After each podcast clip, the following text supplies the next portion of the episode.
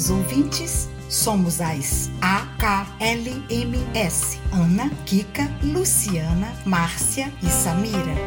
Estaremos coladinhas em vocês quinzenalmente às quintas-feiras com leitura, nossa doce loucura, com poemas, mini contos, poesias e o que mais der na telha. Fica com a gente, porque esta loucura vale a pena. Este é o nosso podcast de número 5. Quem está lendo para vocês é a.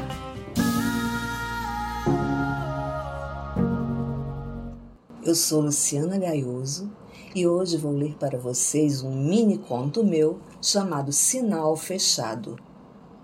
Meu nome é Ana e eu estou bem aqui, sentada na beira desta mesma calçada como faço dia após dia.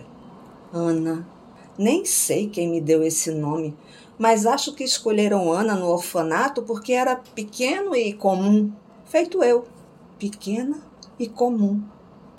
Daqui de onde estou, ouvindo as sirenes, as buzinas e essas vozes desencontradas, eu fecho os olhos de tanto cansaço e começo a sonhar um sonho que eu nunca vivi. Um acalanto de mãe, um afago dentro de cobertas mornas, muitas bonecas na prateleira do meu quarto, todo pintado de cor de rosa. De manhã, uma fruta, duas frutas e muitos chocolates na lancheira. Depois, escola.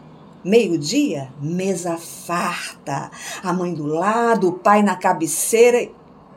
A freada de um ônibus me desperta. O sinal fechou.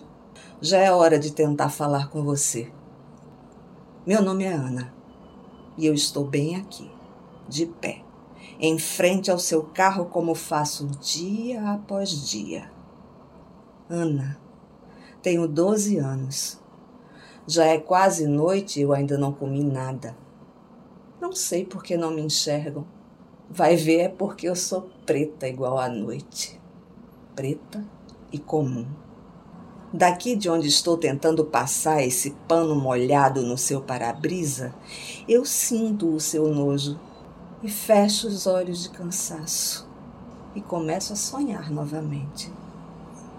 E quando a sirene muito alta do carro de polícia me despertar desse outro sonho, eu vou estar amarrada.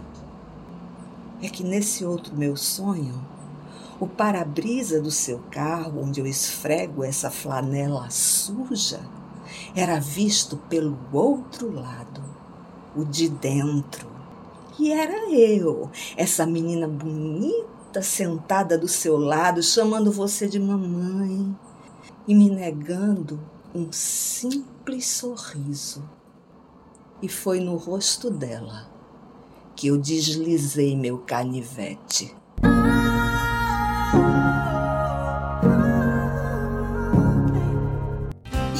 Hoje é só.